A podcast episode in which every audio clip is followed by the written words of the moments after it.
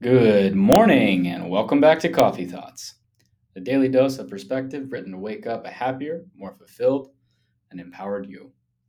Coffee Thought of the Day You can achieve just about any considerable milestone in three months. You could lose 10 to 15 pounds in about three months.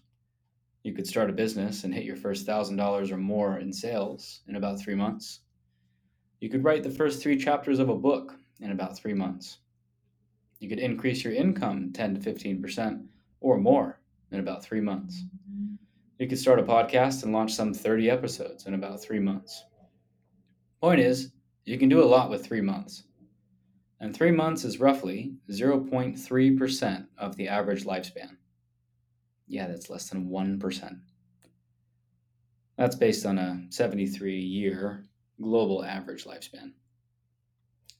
Question is Are you willing to devote just 0.3% or less, most likely, to hitting your next big milestone?